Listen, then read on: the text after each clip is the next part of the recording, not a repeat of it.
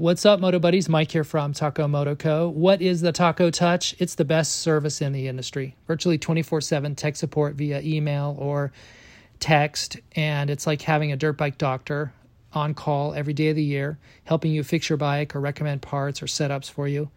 If you've ever received an order from us, you'll know that the Taco Touch extends to our fulfillment, and our orders come with the coolest stickers that you've ever had, uh, buying parts from anybody before, and a handful of root beer barrel candies. Um, all of our Taco Moto Co branded components come with a no questions asked lifetime warranty, and we'll even extend out the warranty of other manufacturers, OEM, and aftermarket parts where we can, sometimes for life. We test and tune endlessly and exhaustively and obsessively. We're trying to destroy everything that we can before you get your hands on it to look for weaknesses and to improve it or to make recommendations to the manufacturer. And if it's something that doesn't uh, meet grade, then we don't offer it on the store. Everything that we carry is something that we have personally used, tested, and ridden and raced and knows meets the, the high taco touch demanding standard. Go out and get some adventure in episode 75 of Tech Talk Taco Tuesday. Wow, they really made 75 of these, huh? Wow. Jimmy Lewis and co host Logan Tyler talk about many topics such as when your mousse is too soft, why there's a part shortage in the USA, the difference between a fatty tire and a normal tire. You get some more free riding tips. You also get to hear a discussion about the KTM 500 versus the Husqvarna 501, as well as some clutch weights. And apparently, there's some guests in studio that get abducted by aliens. I don't know. I'm just reading off the show notes. You have to listen to find out exactly what happens.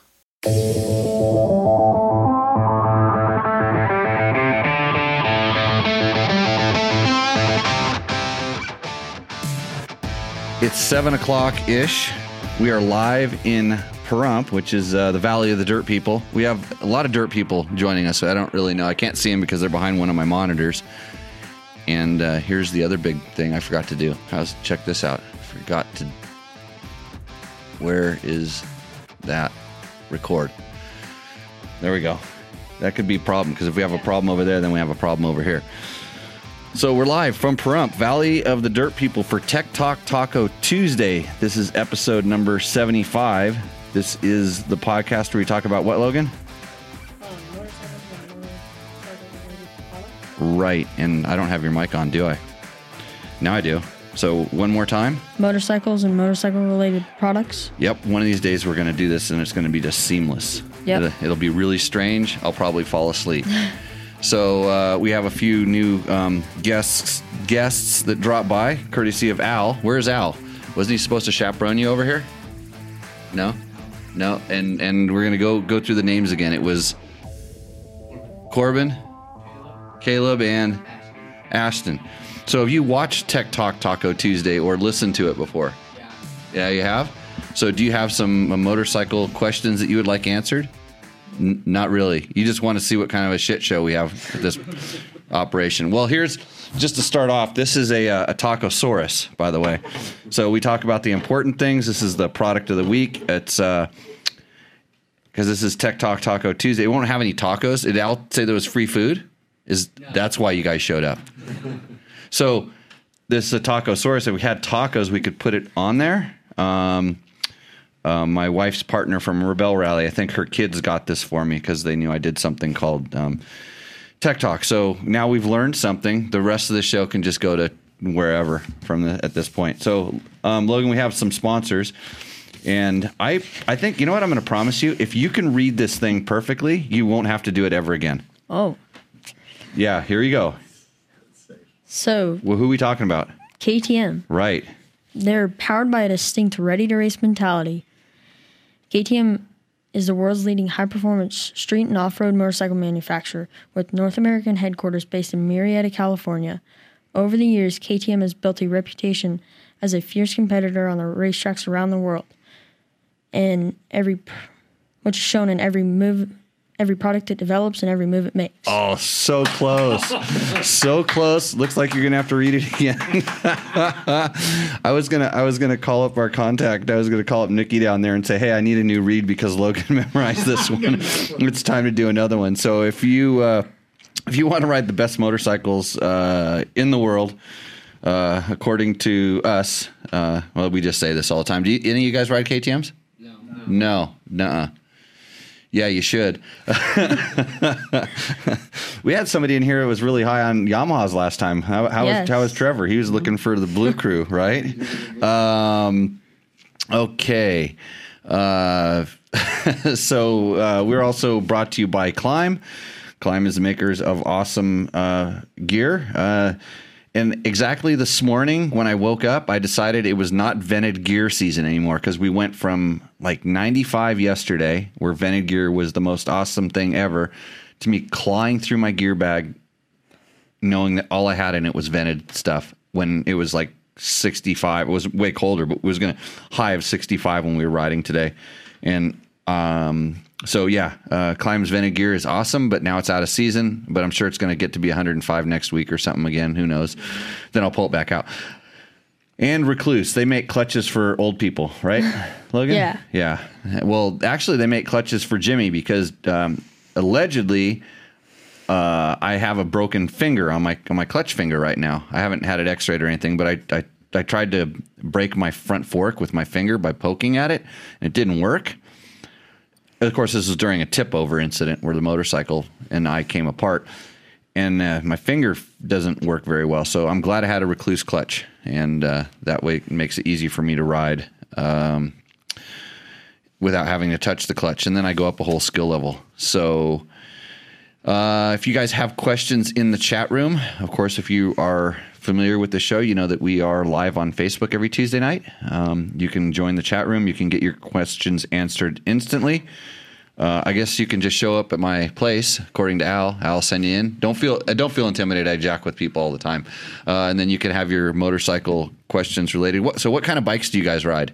I ride a Honda. A Honda, a 250. What what kind? There's CRF. What year? uh, 11 11. CRF 250 R X R. Okay.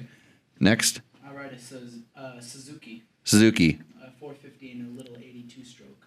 Okay, so 450. Which one would that be? The RMZ. Uh, yeah, I think so. Yep. So you're not super into dirt bikes, No, not Yeah. completely. right? I can tell. Yeah, that's, I, that's what I do. And then you, I ride a 20, 2019 KX250. 2019 KX250. So we've got a Suzuki, a Kawasaki, and a Honda. Yeah, that good. We're well represented here because you have Yamahas Yeah. and a KTM, Yep. and I have everything. Yeah. Yeah, so it's a, I have Husaberg. Do you guys know what a Husaberg is? No. Really? and you listen to the show? Yeah. Are you watching? You, you, oh, you know what it is? Yeah. It's an old. Oh, it's an old bike. Seven minutes. This time. so uh, you, yeah, you'll, we'll learn. We'll learn something. Hey, um, so I'm going to go right into the chat room uh, to see where our questions are at because these guys are here. Uh, Mark Daniels is here. We have a lot of our um, thing. Uh, Diane is really upset because she couldn't hear you nodding your head. Um, well, he doesn't make that much noise when he's nodding his head, but it's probably because I didn't turn his microphone on. Uh, Dallas Steelbald, um, he says, "What's up, boys and girls? Where's the girls?" Uh, yeah. Hey, uh, yeah. Logan just tells him to quit texting him, and at that time. Uh, Dean Voyer, I am not coming to Idaho. No, uh, I was in Idaho for uh, less than 24 hours. And Wayne says 75. Nice. Yeah, it's been a long road. You'd think we'd be better at doing this by now. That's what I think all the time. Rodrigo Lopes says, Jimmy, thanks for influencing my decision to go back to KTM. There we go. See? I got the 2020 KTM 300 XCW TPI and could not, and then it just stops. Yeah.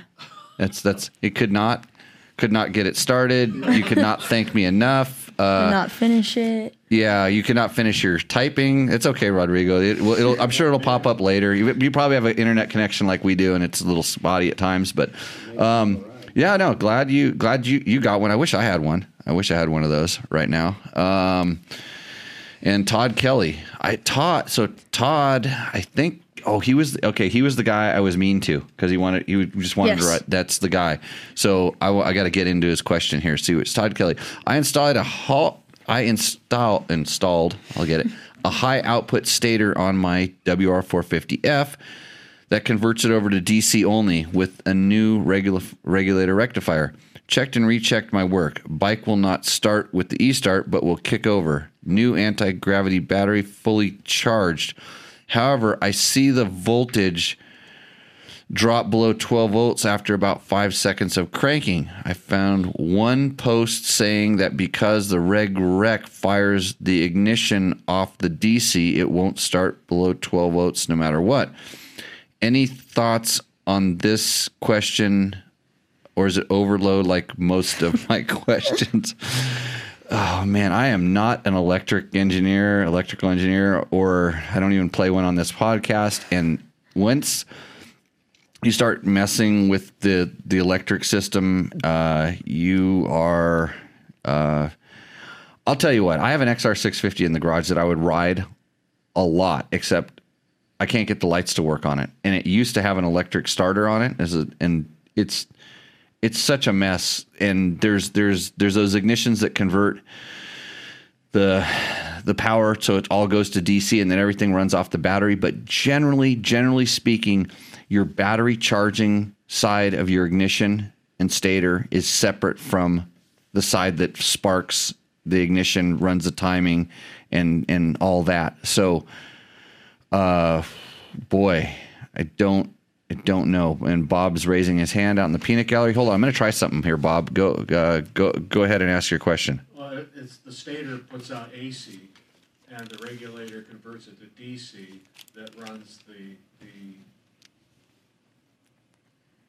that, that charges the, the, uh, coil, high-tension coil Right. and, and all that. So if he's not running DC, he's gotta run the DC to run the engine, and then the lights can be AC and all the rest of that stuff, but he needs to convert it to DC. Well, I'm sure it was a kit that was supposed to have everything done. I wonder if he's got the, The well, uh, that converts it to DC only with a new reg rectifier. Checked and rechecked my work, but the bike will not start with the e start, um, but it will kick over and start. So, so I think what he's asking is when he is pushing the button, it draws it down below 12 volts, and that's causing it not to spark. no, it should be. Or- or- volts, should be, Nine or ten. Yeah, and so yeah, I, that's kind of my. It's usually about nine or ten is where I've noticed it. So um, that being said, it's hard to diagnose electrical problems over the phone or the internet. um, uh, yeah, I don't. Uh, if it kicks, I wonder. I yeah, I don't know. I mean, it, what what year WR450F? Because Yamaha's and we're joking about this because they they don't start the best. They're not the best at starting, and and whether it's a 250 or 450, any electric start bikes. I mean, sometimes they're just fine, but they're they're they're finicky. Let's put it that way. Uh, so I can't I can't answer. I failed. I should just stop the show right now. and uh, uh, but yeah, Todd. Uh, uh, what? So who? If it if it's Baja Designs that did, if it's a Baja Designs kit, they have great tech support. I know this because I have electrical problems all the time, and when I do have an electrical problem, that's who I call. And basically, like with my XR650, they say, "Why don't you just replace everything?" Because because the reg, reg reg it has a it had a big ignition, run big lights, and it has this goofy electric start kit on it, and it's a big problem. Now my thing froze up, so you you keep paying attention. Uh, let's see. Taco Mike rode his 82 Gold Wing with us two weeks ago in Montana. Performed quite well. Well, why would you do that? uh, Rusty Nail is in the house. Um, let's see. Uh, the DB tier shirt looks great. Yeah. Uh, Mason um, uh, says, tell him to call Moto Minded Chris Vessel. He answers all these questions all day long. I'm sure that's what uh, Chris Vestal wants to do is to answer electrical questions, even though he already does it all day long. Yeah, a lot of uh, good. We a lot of uh, electrical questions. Um, so I don't know why this thing froze up, but we'll keep rolling. So what's our what's our first question over there? Um, Lyle, Oh, is it a good name? Yeah. What is it?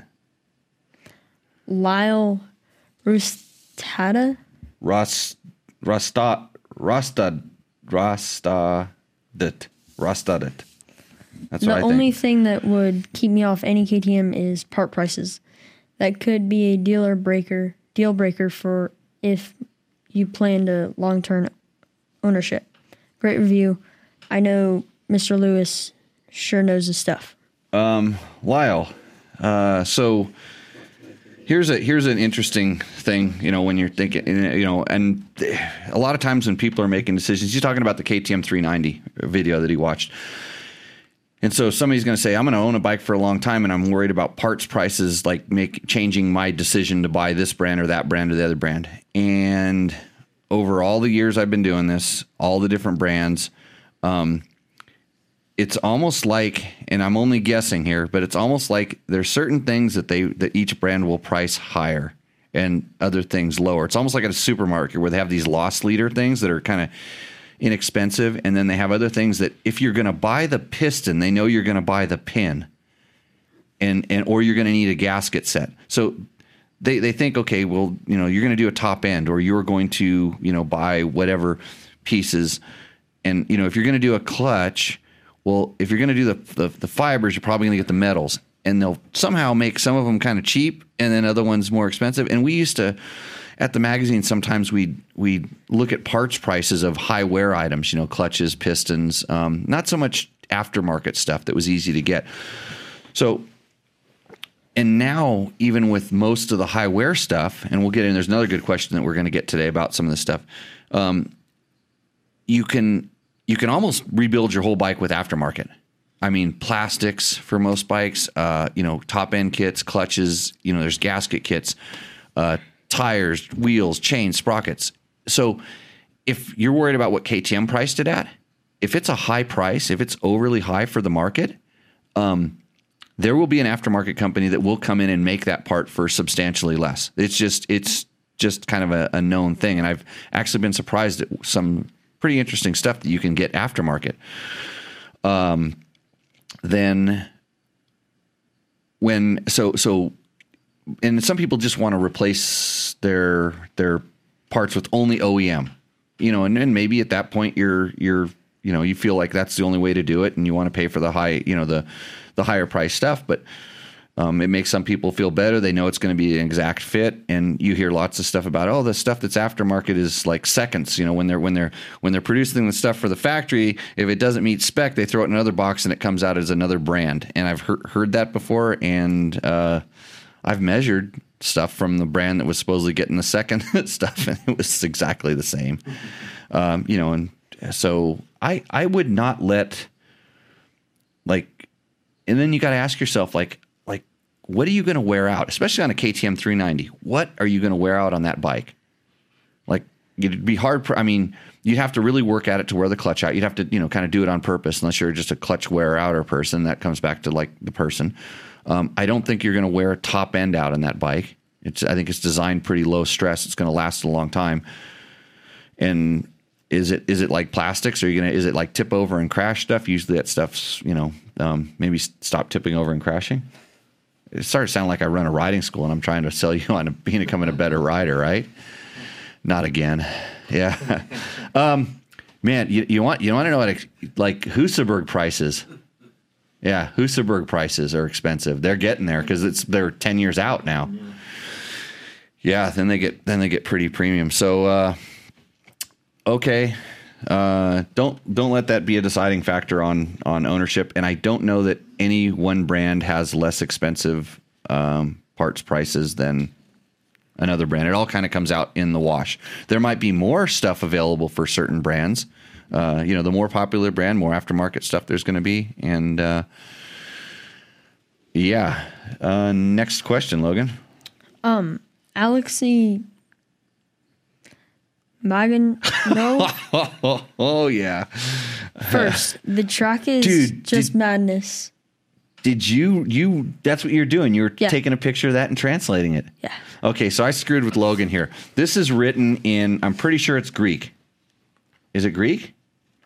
I What- don't know. What what hieroglyphics is that? It's not it's not I'm pretty sure it's it's it's like Greek. Um, I'll hold it up, I can't see it. uh, yeah. Well, nobody can see it because this is a this is a it's supposed to be a podcast, but evidently it's not. It's like a video production. So I'll hold it up in front of the front of the, you can maybe you'll see it on the screen here. So go ahead. What's what's the question? Oh, Yeah. I was just, I was just playing a joke with Logan there, and I put this in. I lost it. You lost it. I was trying to fix the. Oh, yeah, I lost my uh, feed here. Well, do you want to take another picture and get to that question later? No, I just got it. Okay. Um, the track is just madness. No room for error. 75 to 80%. Breakage for the pilot, zero. Pleasure, one extreme with adrenaline for survival. Now you see why we don't use translators. Also, he, he, he was the email in Greek? yeah. Oh, Yeah. He uh he uh yeah, well he just commented on one of our videos. Um and something so um yeah, I don't really understand what he was is it the question or comment or concern? Uh, comment. comment. Got it. Um, Travis Redfield uh, says, Great review. I am curious if you have found more differences in the handling of the Husky versus the KTM. I own a 20 Husky 501 and have ride buddies with 20 KTM 500s, and I ride them back to back. I find the KTM feels more nimble, maybe the Husky more stable. A difference I have noted that does not get mentioned much in is that the wheelbase has increased on the Husky. I think this may be a result of work they did to lower the rear suspension without reducing travel. I bought a Husky because it is lower and I am shorter, but now think it actually feels a little bigger due to the longer wheelbase. I don't really hear anyone talk about this aspect. Curious if you guys have noticed the difference in size of the bikes. So, um, yeah, actually, I think we talked about this a little bit um, when we were testing both the KTM. We had both of those bikes here, and there's there's definitely a different feel uh, between the two of them. Probably more um, to to somebody that really feels higher level guy. It's probably more than you would think. And I've had some people hop on the bikes back and forth, and if they didn't look different, they wouldn't know they were any different. And we're talking about one with a linkage suspension and one with a PDS, um, and one with a composite rear subframe and one with an aluminum rear subframe. There's a lot of differences between the bike, little things. Um, what I noticed personally between the bikes, the biggest difference is the clutch because one's Magura and one's Brembo. That's the first thing that I notice uh, uh, between the two. And then I also feel that the Husky has a like a like a slightly softer power delivery. Um, I, I always like to say the Husky to me feels a little bit less aggressive, and he's sort of describing that same sort of feel with it. Maybe he's he's attributing it to a longer wheelbase, which I don't know. We'd have to start looking at the spec sheet. It, it, it really, yeah, and so it has a different swing arm and stuff because it has a linkage, and I suspect that that that that would it, it, half inch longer wheelbase is a big deal. That makes a that makes a big difference. Not to say that you probably couldn't, you know, if you wanted to get your husky to handle a little more agile, tighten it, kind of shorten your chain and tighten that up. You know, get get a little get that wheel a little bit closer. Um, you can change triple clamps. Would also affect the same um, uh, thing. Uh, but I, I mean, the husky. It's funny because sometimes it feels heavier and sometimes it feels lighter, and I, I don't know how to how to kind of explain that because it's not like a huge difference, but it sort of depends on what sort of like what speed you were going. There's like a like like the KTM I, I thought was better going really slow or really fast, and I thought the Husky was better like in almost all the middle kind of the kind of the mid speeds. Um, so, and where do I ride? Either really slow or really fast. so, so which one do I like? I end up liking the KTM. I mean, if I have to get picky, but they're both uh, great bikes. I'm trying to think if there was a a good way. Yeah. Um, and if you're, you know, he's talking about lowering the suspension, or he he liked it for the lower suspension. And typically, when you lower the suspension, it kind of kicks the rake out. What do we have going on out there? Let me. Sounds like somebody's pulling up in a something. Yeah. um, when you when you you know, kind of like lower the suspension, you know, drop the suspension down. It kind of kicks it out, kicks out the, the fork a little bit and kind of slows down the handling as well. So you could also try running a little bit more spring preload to, you know, lift the back of the bike up a little bit. And that could, uh, you know, spice up, speed up the handling. Uh, but, you know, you don't want to go too far to where the bike starts becoming unstable. So I think I answered his question. I don't know. You don't know? I was pretty focused on the Google Translate, and it was in Russian. That's Russian? Yeah. Oh, yeah. I guess it could be. I don't know. I didn't take Russian in high school. Um, and then what does Mike Mead like? what would Mike Mead like to know? Need a top end kit for 2018 Husqvarna FX 450. Where could I find one in the USA? Uh, so he's he is experiencing a part shortage, like we all are. So there's a lot of parts, like aftermarket rebuild stock parts. Um, I know that right now there's a lot of racers that are trying to get things like top end kits and piston kits and and even Trevor. We we went with a slightly higher um, a slightly higher compression piston uh, on his KTM 250 because the standard compression piston was not available. So we're kind of starting to feel the uh, the lag of all the production that stopped because of COVID and all that stuff. Uh, it's starting to hit home here. So, uh, do you think? Does he think that I have one in my garage that I could just ship it out? I don't know. Um, yeah, Bob. It's always been referred to as Kibo, K-I-B-O, KTM Intergalactic Back Order. KTM intergalactic back order. What's that mean? Back in the old, remember back in the old days when you couldn't get parts and they, it was always called Well- Kibo. Uh, no, I don't. I don't remember that. I I never had problems getting KTM parts. When from I mean, maybe back when you were you never rode KTM's No. back in the old days. No, when I was buying KTM's, you couldn't get parts for them. How old How old were you? Because it was way before my time. No, no, it was after that. Really? Oh. There was a time when you couldn't get 250 cylinders because Danny Hamel used every one in the country. No, this was, this was after that. It was just, Uh, oh. the, the big joke was KTM Intergalactic. Yeah, um, th- maybe maybe when they were going through that uh, the bankruptcy back in the early '90s, maybe that's it would that that could have you know like things like that affect a company. But um, yeah, there's a there's a production supply. There's there's going to be like a two month gap, and I, I mean the, Europe was shut down solid for two to three months, so nothing got produced, and the stuff that was produced was shipped out because people wanted it right out. Especially here, like we we've sucked up everything power sports. The United States has sucked it up, and it's been out and consumed. And now they're trying to make more, and they're still you know still they're still two months behind. So uh, yeah, I've heard that is a little bit of a problem. I don't know where you can get it, but you know what's funny is I was I was um, floating through the Facebooks and I saw Mike Mead had posted in I just I saw a picture of a very lean looking um, cylinder and a pit, top of a piston and head. It was pictures. I mean, very clean. Is there a reason why there's a really loud truck idling? Yeah, I'm gonna go grab his dad, Oh, okay. Yeah. yeah. So I don't know if you can hear it in the background, but it's loud. It, even in my headset, is it loud? Yeah, because it's coming right in the garage door. Um, so the uh,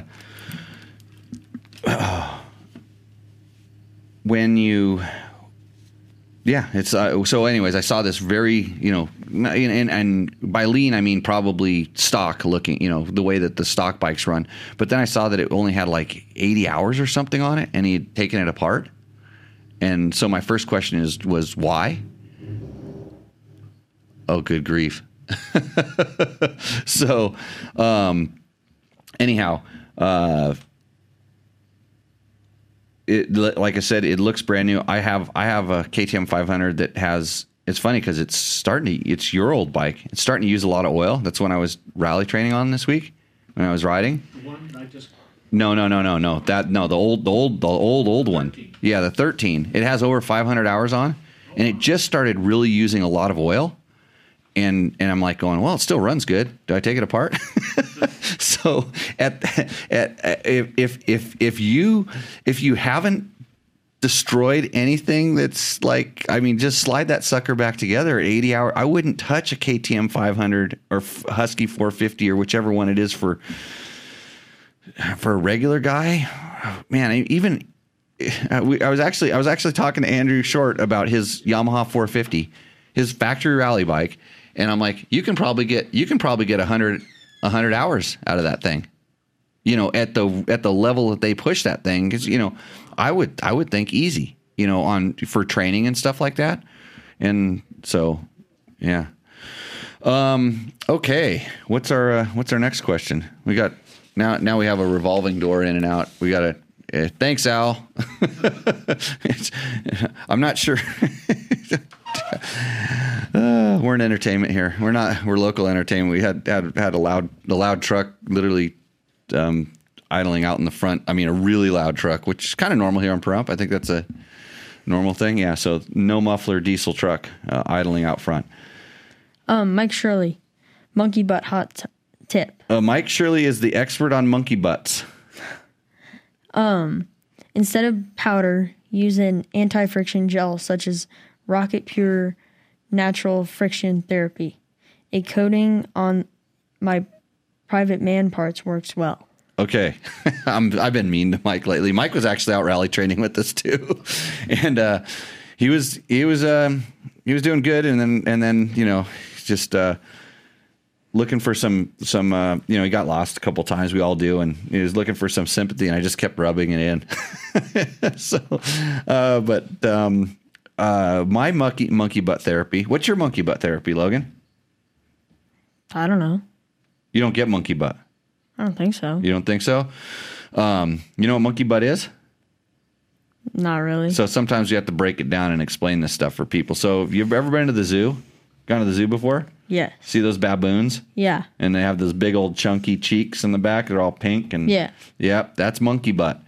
So some people when they sit down on the seat too much, that's what they get. They get monkey butt. And there's actually like there's powders, you know, monkey there's actually something called monkey butt powder. And I guess we were talking about it on the show last time. And my my solution to monkey butt is stand up. Um, and uh, but uh, Mike says to rub some therapy, some uh, what's that stuff called again? Rocket Pure Natural Friction Therapy. Rocket Pure Natural Friction Therapy. Okay. So hopefully we have less listeners with monkey butt after next week. Tell let us know let us know how it works. I know I know it works for Mike. I didn't see him complaining about monkey butt at all. So it's all it was all good. Uh okay. Um, why aren't you guys putting episodes on Spotify anymore? Says Bryce Reader. I love listening to you at work. Um, Bryce, it's because I am uh, lazy. No, um, I don't. Ha- I a rant. There's not enough hours in the day. Yes, because Logan didn't blame Logan. Logan didn't do it. Yep. Okay, that's easy. Yeah, one word answer. He didn't even he didn't even make an excuse. I like that. So uh let's see. Um Bryce also asks, what chain do you recommend for desert single track riding Reno High Desert? Um any chain. A good one? A new one? What? we don't know? Yeah. You. Yeah, I got it. um, so uh, chains. Uh, you know, I've had good luck with the majority of the chains, name brand chains that I've run. Especially, you know, when you start talking about like the um, the DID, the RK. Uh, I used to run Tsubaki chains back in the day. I don't think they're really that popular, especially in the off road market um, any longer. Uh, I have also been running Regina chains uh, for the last five or six years on a lot of my rental bikes and personal bikes and stuff. I managed to buy. They they changed their packaging from and they started calling it something slightly different. Chain stayed the same, but they changed their packaging. They had a lot of the old, so I got a really good deal on some old. I've I've had really really good luck with with it. So. Um, I think there's and and I know there's a there's a been a big push in in the aftermarket for some of these brands like like Tusk and and Western Power Sports to have some of their own in-house brands and they are trying to make them of higher quality than some of the brands that used to be the really cheap inexpensive ones back in the day cuz they were like sometimes buying a stock chain on a 125 motocross bike. You know, they were just they were just junk. It would wear out pretty quick. Uh, and you could buy a cheap aftermarket one for half the price of the stock one, and it would wear out twice as quick. So a chain is one of those things you're going to get what you pay for, uh, for the most part. And if you're good at, you know, if you if you can if you know how to check a chain, um, there's um, some companies that make these these like rulers that are specifically sized for certain size chains that you can clip on them and measure to see how it stretched out it is. Um, there's ways that you can check because really the side to side play, you know, so when you take the chain and you know it's usually pulling in a straight line, but you try to bend it out of that straight line and how far it goes. So if you notice that your chain is knocking the knobbies off the side of your tire, yeah, that's bad or if it's you know or if it's rubbing on your subframe it's like starting to saw your subframe that's that's bad but um, at the moment if we had a chain sponsor right now i would tell you that to buy that chain i mean just straight up and I, but i would say the exact same thing i just said um, before or after i told you just to buy whatever brand x chain that they um, help keep this show uh, afloat what kind of chain do you run logan Not sure. not sure does it work good Yeah. Logan recommends the not sure chain. He says it works fine on his uh, on his uh, KTM or Yamahas. And next question. Into the void. He forgot in the credits to mention his Scott's steering state steering dampener. Oh, he's talking about my tour of Idaho video. It didn't it didn't say Scott's, I guess. Didn't you watch that to do prep for the show? You didn't watch tour of Idaho video? No. No. How am I going to get to you? um, the Scott steering stabilizer. It's yeah. I probably should have said something nice about it. I usually say good things about him, don't I? Yeah. Every time I talk about him. Uh huh. Yeah. Yeah. Um, yeah, I probably should have put that there, but um, they didn't sponsor that video either, so I won't talk about them. No, it, I've never met. I've never met a, a bike that didn't like a Scott steering stabilizer on. I can probably go on and on about why and how and all that stuff, but um, we'll save that for another one. Charlie Tuna. Clutch weights. Do they offer real world benefits or are they just snake oil? Pros and cons. Thanks. So this is stemming from I think I commented on somebody else's YouTube video and or they oh no, I know what I did. Yeah, I think we uh, Trevor and I talked about it on some sort of a project bike um the, the the other the YouTuber put it on there and then somebody asked about it specifically and there wasn't an, an answer so I posted the dirt bike test test of a Blaze Racing um, like eight ounce clutch weight that we tested on a few different bikes. And uh, no, it's not snake oil. Yes, they do something. Um, to the point, there was a time when when to lighten bikes up and to give them different kinds of throttle response feel, manufacturers were going with putting a lot of aluminum plates in the clutch, which would contaminate the oil pretty fast and they would wear quicker. And I remember in the early days, we would actually replace them as I was desert racing. We would replace them with steel plates to actually get a little bit more inertia spinning around uh, in the in the motor, uh, and it just it just gave it more torque. So kind of like so imagine when you put a flywheel weight on, it's it does something similar, but since it's spinning a lot slower, it's not as it's not as uh, doesn't have as much effect. Especially on, I notice it the the, the flywheel weights really hurt. They can really hurt the pickup at real low RPM just as much as they help the stalling resistance at really low RPM where when you start adding weights to the clutch, it's it's kind of more in in like it starts coming in from like upper bottom end into the mid range, and then it has a little bit more of effect on like kind of kind of top end without making the bike feel as heavy. That's my experience with it, and it's different bike to bike, whether it's a two stroke you put it on or a four stroke. Um, they seem to be more popular on the on the on the two strokes, like the the KTM's and Huskies seem to be uh, popular back when they. I don't know if they can do it with the diaphragm spring. I haven't checked, but pre diaphragm spring is I think when we tested it. Yes, the centrifugal force goes up square to the speed, so it has less flywheel effect on the clutch, which may be a benefit if it was on the Centrifugal force goes up x squared to the speed. to the speed. Uh, yeah. Okay. That sounds like something that um, we would have to have a physicist in here to explain. But I, I, I, well, I know I'm not doubting your formulas. It, like sci- it's science. This is Bob with science. But so on the clutch, it could have a, a better, a greater benefit, especially if you're trying to turn, because there's less flywheel effect because it's turning slower. Right. And still gives you a benefit of more. It give yeah. It's it's and it's different. And like I said, it's different on every bike depending on how fast your clutch is spinning. And there's other things like um, Hinson used to make steel clutch baskets.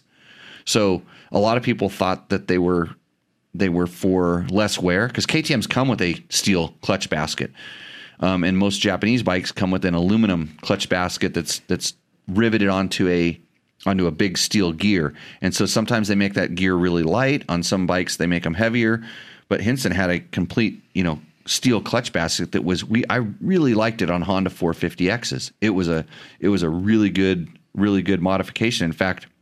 I remember doing some stuff with a company called um, Adige, who I hope I'm pronouncing that correctly. They were making a lot of the KTM clutch components back in the day, and they had a really good clutch for the Honda.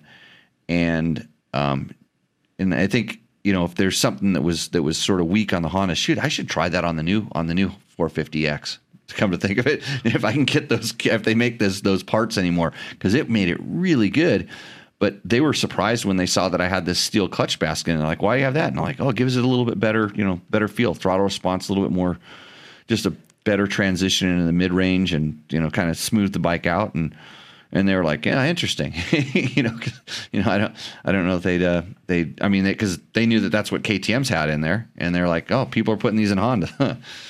So yeah, any place you put weight in different places, crank or flywheel or you know in your tires. We were talking about tire weights of tires the other day and weights of mooses and how what different riders at different levels feel. Um, it's kind of interesting, but yeah, weight is a interesting interesting phenomenon. Uh, Mike Deering says, I just picked up a 2021 KTM EXCF partially because of your review of the 20. Great bike, by the way. It is exactly what I was hoping it would be and perfect for this 52 year old Pacific Northwest dirt bike riding lifer. Well, thanks, Mike. Partially. I would like to, I, I, next time I want full credit, please. I mean, thanks for the partial credit, but uh, we'll do the uh, half credit next time. Um, what's my next question over there, Logan? Um, Less death. Less death? Less death. I like less death. Um, Chin mounts. Chin mount with image stabilizer is easier the best location. That's less less death sixty nine. Right? Yeah. Yeah, You got to get the full name in there. I mean, like, like I mean, it could be less death fifty two, and and then like that guy doesn't get his credit. So, so he, I, we were talking about um, uh, our GoPro best placed Yeah. amount of GoPro last week, and chin mount with image stabilization. Yeah, I think that's pretty good. Um, yeah, because I mean, it's essentially I, I just don't like things in front of my like in my field of view, and putting something there tends to bother me. But um, yeah, I, I'm a chest mount guy, so you can look at the bike. uh, I'm all about the bike. Uh, okay, what does Jeff want to know? Jeff Merlet. Merlit. Love your shows slash podcasts. See, it's a show and a podcast. I'll, I'm, I'm, I'm going to get them up there. I have to. But would be great if you could also continue to publish them on Apple oh. iTunes. Your last project podcast published on iTunes slash podcasts is the YZ450F test from August seventh. Yeah, so we we got we got that account reestablished. Um, so they will they will start going up. But the thing is, we haven't a lot of the episodes, like literally from fifty forward, and from thir- maybe it's 30 forward. I don't know. It's there's a long list of work for you, Logan. Long, long list. Yeah. Jesse Whitehead. Husaberg 570 versus 701 Enduro. No question. It's not like why would you even ask that question? Like, come on. I, actually, he just picked. He picked like like one of my favorites and one of my least favorites. Like, come on, Jesse. You know, you know, you- you're baiting the hook. This guy's this guy's trolling me. So I share your love of the 70 degree bikes, but need more fuel range. I have a Safari tank, front tank, and severely reduced lock to lock tuning radius. And the 70 degree subframe tanks are unattainable, unattainable, so I'm considering a Husky 701 long range as a replacement. Will it? Will I be disappointed with the added weight? if they're two completely different bikes and and the weight feel, yes, you will be um, probably severely disappointed. Is that if there's one thing that that Husaberg 570 does while you're riding it is masks its weight. So if you like that thing, and I under, I I've seen those Safari tanks and I know exactly what you're talking about. Um, uh, I have a KTM 500 for that when I when I need to go that long range. When I, and and we and and it's hard to find tanks for the current ones like the the the the after the 16 so the 17 i don't think once you go to seven, 2017 you can't get that six and a half gallon tank anymore and i guess there's just not enough of a demand for companies like Acerbis or ims to make the big big capacity tanks that that um that we use for some of our some of our riding stuff uh, Safari seems to be the only company that's making that kind of that kind of stuff. But so I I use my Husaberg. I never use my Husaberg as like a long range dual sport bike. For, so in that market, that new Husky. So it's called the it's called the 701 long range, and it has a big. They finally put a big gas tank on it, which is what that bike really needed.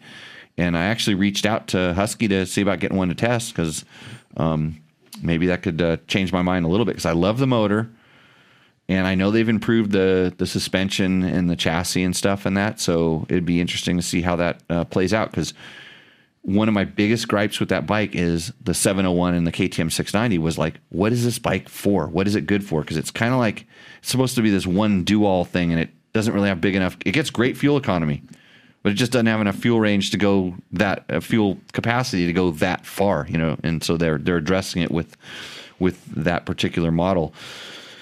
So it's they're two completely different animals, uh, and you're definitely going to go up in weight and you know weight feel, and the bike is just not going to be as good at you know if you're not looking at single track, you're probably going to be fine. Uh, once you start going into single track, you're going to wish that it was a Husaberg, and then you just you just know I don't care how many numbers they put on the side, it's not going to have as much power. Did you know how much power a Husaberg 570 makes compared to like most other bikes, Logan? A lot. Right. Right. Um, Theoli Bean. Okay. Anyone want to be my boyfriend? You better slide in there. Yeah. So, uh, what what what else did, what else is on there? There's like some emojis and stuff there. Yeah. Yeah, there's like like a heart and some lips. Heart eyes, lips, heart present, happy cat. shining heart, Wow. little black heart. He knows what they're all called. So you're an heart. expert at this. I didn't know what any of that stuff meant.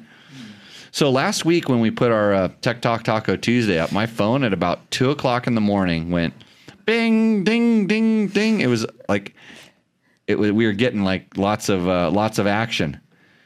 Yeah, lots of action on the on the YouTubes. Yeah. What's the next question? Uh, Elisa Grace po- Powell. I'm sure that's her name, but yeah. Oh, yeah. Do you love me? What what else? Um heart eyes, kissing, heart present, See Shining that? heart. You know what that means, Logan? It means we've entered a whole new level on the YouTubes. Like you're not allowed to even know about this level on the YouTube. Don't click on anything you see on those ones.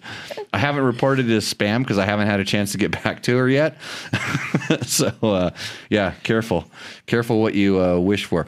Cody Joseph says, "Do you run two rim locks when your moose gets really soft?" Uh, no, Cody. I put a new moose in. um, and in fact, I run pretty much with mooses almost all the time. I only run one because I'm not really like racing. If I were racing, I think I might run two if I would like desert racing, high speed stuff. Um, and I know a lot of the extreme enduro guys don't run any rim locks. And then I've heard of some, even some of the the rally guys not running any rim locks. I should I should have looked at the bikes we were riding with today, uh, see if they have rim locks. But usually they stuff a really big moose into a really small tire and make it all stick that way. Um, there was times when they used to have pins on the rims, so the rims used to have pins, but uh, those also cut the tire, and and they don't they don't do that anymore.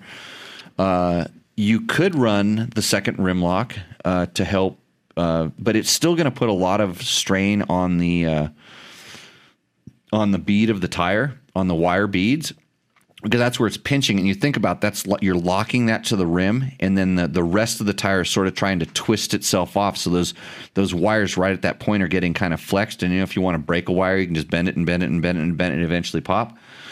Uh, so that, speaking of that, Mike Shirley you know the monkey butt guy yeah he uh he uh his tire his moose popped off of his rim while we were out training. That's he had to kind of cut that short but um it was really strange because a new moose and it was a the right all the sizing was right and uh and it it popped off and and so I'd asked him I said hey was there any chance like when you were mounting it that you you know popped the bead or broke the bead? And he he wasn't really 100% sure.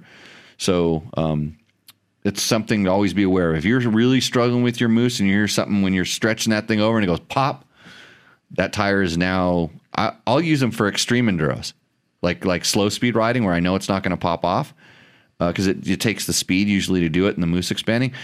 But here's another Jimmy trick because I'm a I I hate to see a tire that looks like it has good knobs just like go to waste. So I will take that tire. This is don't do this at home. Don't ever don't even do this because I'm. But I did it maybe more than once. Um, because I know a lot of people that break the beads and their the tires are useless for them, but for Jimmy it's good. So I put that broken part of the bead underneath the rim lock and clamp it down.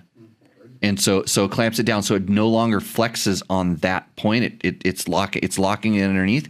And then I mark that wheel as a trail riding wheel, like slow speed trail riding, like extreme enduro wheel. I'll put a so I'll put a if I put a moose in there, a soft moose, or I just know it's a thing. So don't don't let your kids do that. Don't don't have anybody ever do that. Just buy a new tire. Uh, so uh, Cody, hopefully that helps. But um, no, it, so when a moose gets really soft, I take it out and put a new one in, and then I take that moose and I put it into a trail riding. I have I've I've like kind of desert, you know, high speed uh, rally slash dual sport moose, and then I have trail riding ones. Yes. Um, Ron Hartle. How do you? I watch live and comment live. I'm always, I always get the Tuesday timing, like five days late.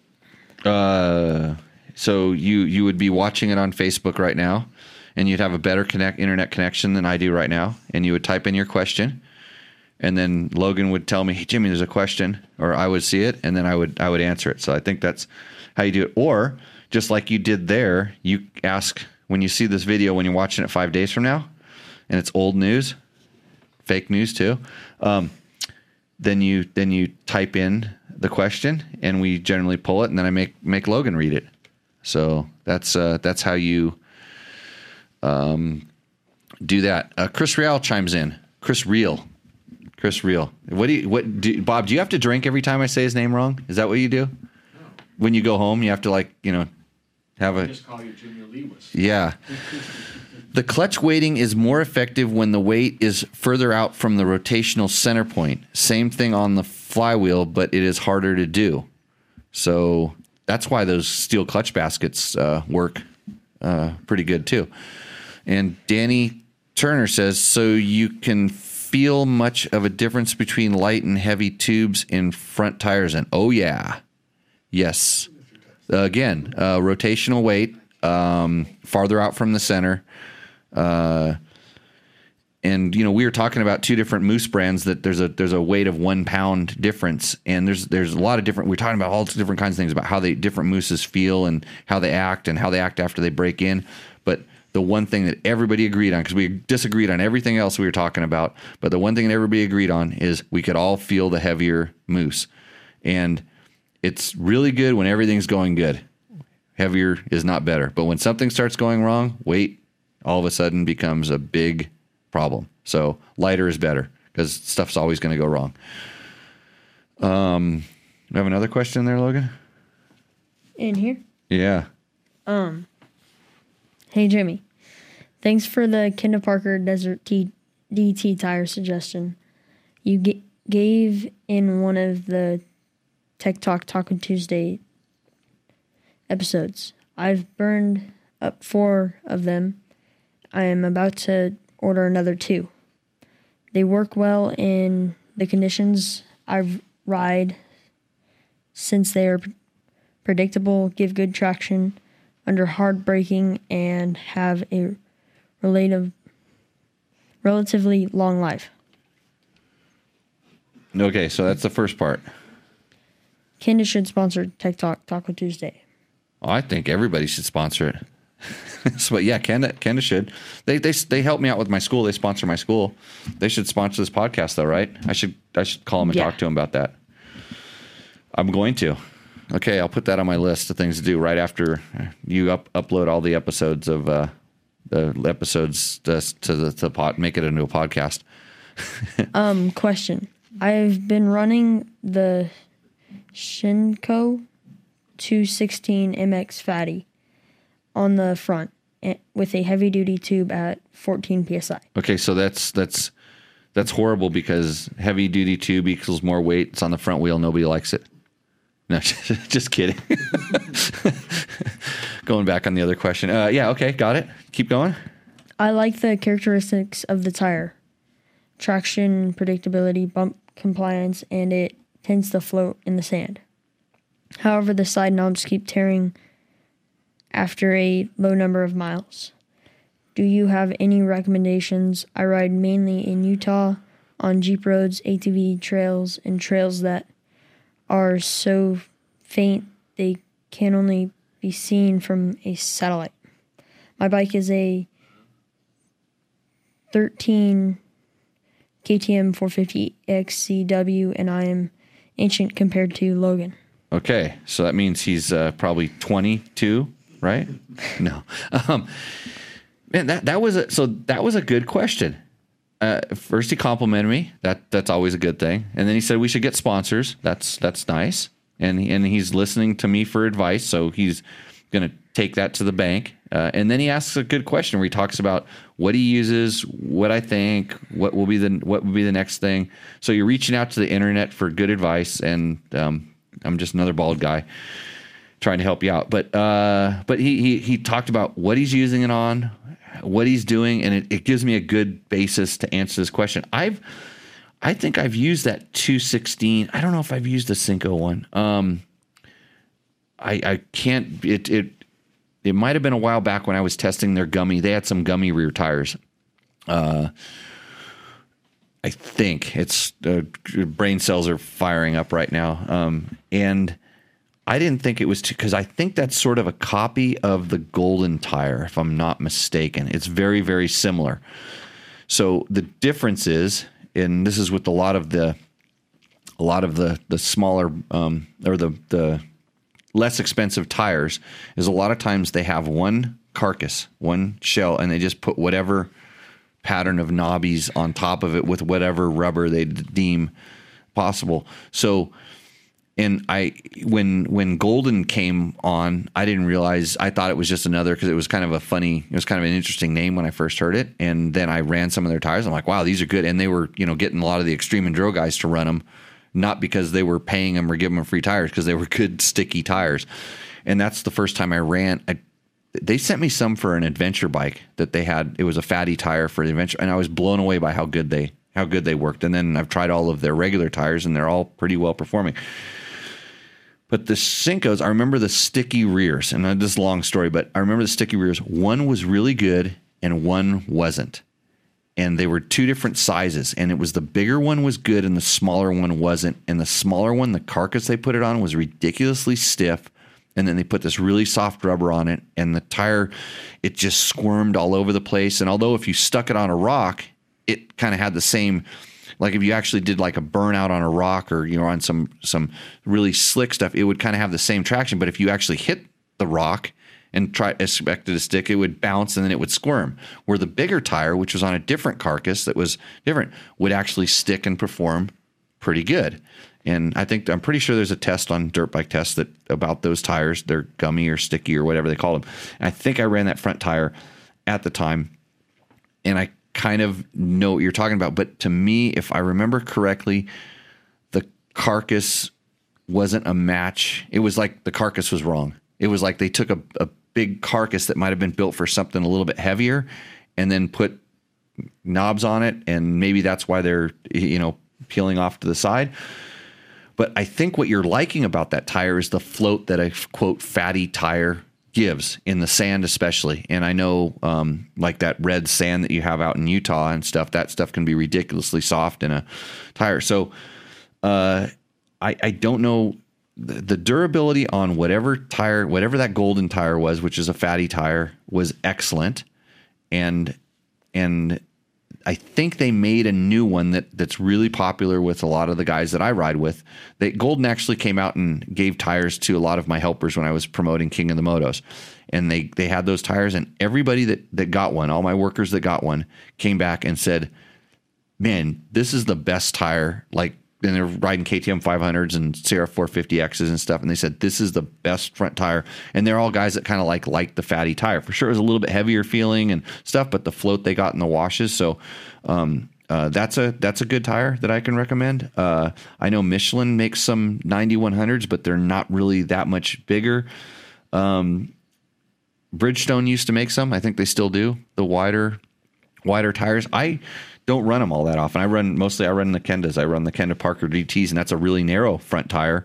And uh, if you like that float of the the fatty tire, you probably wouldn't like um, the Parker DT. Although I think Kenda does also make some wider uh, 9100 tires also. So, but the cool thing about tires is you're changing them all the time. Yeah, you don't have them forever. Yeah, they, they're not on forever. It's not going to permanently wreck it. And if you if you put it on in your very first ride, you don't like it, take it off, and you can sell it for half of what you paid for it, and you can get another one. You know, or you can make a make a buddy. You know, find a you find a buddy that you don't like that much, and give them the junky tire, and they'll come back and tell you, dude, that's the best tire I ever had. And then all of a sudden, you're like, oh, really? so, hey, tires are a personal preference, just like a lot of uh, a lot of stuff. Uh, do we have more? Um, hi, Dirt Bike Test editorial team. That's talking to you. Yes, Who, what's what's what's her name? this is Mary again. Again, yeah. Oh, this Mary. She on is she on she following you on Instagram? No, this she talked to you in like episode thirty-five. Okay. okay, what's going on? Uh, we have some clients looking to secure do follow sponsorship posts and paid guide post placements on dirtbiketest.com. If this is something you allow, could you please provide us the rate for the following for a regular Nache post with links back to client site? Right. Okay, so you're in charge of this department, right? At Dirt Bike Test? That's that's your you're you're in charge of this department? Handling Sure. handling Marie. It's called Sure. the handling Marie department. So so she's asked the question, so you're going to answer it. So so do you do, do I mean I'm going to ask you the question. Um secure do follow sponsored posts and paid guest posts. Do we allow them on Dirt Bike Test? Don't think so. You don't think so? Should we? Could you? I don't know. Let's open the door. Say Yeah. yes. Yes. Okay. Uh, if this is something you allow, which you now do, um, could you provide the rates for the following for a regular niche niche post with links back to client sites. She wants to know what is the price with the article provided by client for publishing. So that means I, I, I work for this, like, let's just say I, I run this off road school called Jimmy Lewis Offroad uh, dot com, right? And I say, hey, uh, hey, Logan, I've got, I'm going to write an article on, on, uh, you know, how to pop wheelies. And I want you to put it on your site. Uh, what's it going to cost? And I'm going to load that thing up. So, like, you click on links, and like, there's going to be a link to Kenda tires, and a link to Shorai batteries, and a link, of course, like be like five links to my site uh, what's that going to cost me? Yeah, how much? I don't know. Well, you're in charge of this department. You better figure it out. I mean, this is how you make money, right? Yeah. Okay, so that's what I want. What? How much? How much is going to cost me? Like, I'll I'll send it to you. You just put it up there. I'll, I'll even throw some cool. I'll make sure the photos are really cool too. Yeah. what does it cost me? This is economics. Yes. Yeah. Okay. Well, I'll, I'll ask you question number two. Uh, what's the price for an article written and published by you and your team? So, like, what are you going to charge me to write about about my stuff? Two mil. Two million? Okay, that's good. I'm liking that number. Price for an existing post link. So, in other words, they want to they want to have us load some links on the back sides of uh, some of our some of our tests. This is the kind of stuff we get all the time, by the way. And people go, "Well, how come you say it doesn't make any money?" it's because we're not taking any of this crap. Except Logan's charge this department, and everything may change because he needs he needs to get some money for college so he can learn how to price this stuff out and come back and say, "Hey, Jimmy, we just made two mil this month," and I'm like, "How the hell did you do that?" I just sit around and talk about dirt bikes and dirt bike related products, and this is where we're at. So, um, uh, last part. Uh, pri- uh, oh, here's where you make the millions, Logan. Listen to this one. He said, "A price aside from a niche or reg- relevant regular post. Please, do you let us know if you accept iGaming, betting, lottery li- related links as well? And if yes, is the same price." So, who do you think Marie Moose works for? An offshore betting company. Okay, yeah, yeah. Uh, so yeah, hey, um, if uh, if we ever put up uh, links on the on the on the YouTube videos, click through those things.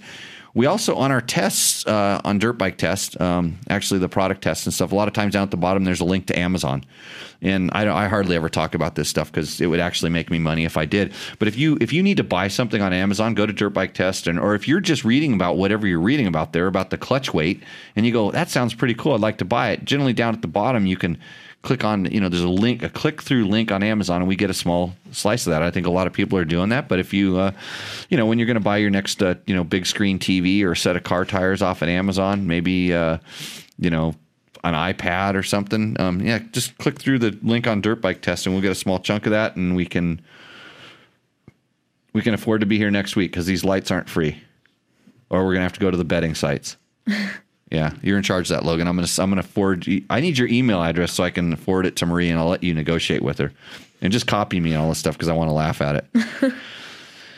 um. Uh, so Cody, who asked about the mousse, said, "Thanks. I should probably replace the mousse, but I love the soft feel for woods riding. My bead is partially been seated a couple times when riding this weekend, though, so I thought a second rim lock might help. Okay, so that's a very good way to tell that your mousse is actually getting way too soft. Is and he's not talking about the bead like popping off the tire like Mike's did. Like Mike's bead popped off, and you can look in and see the mousse."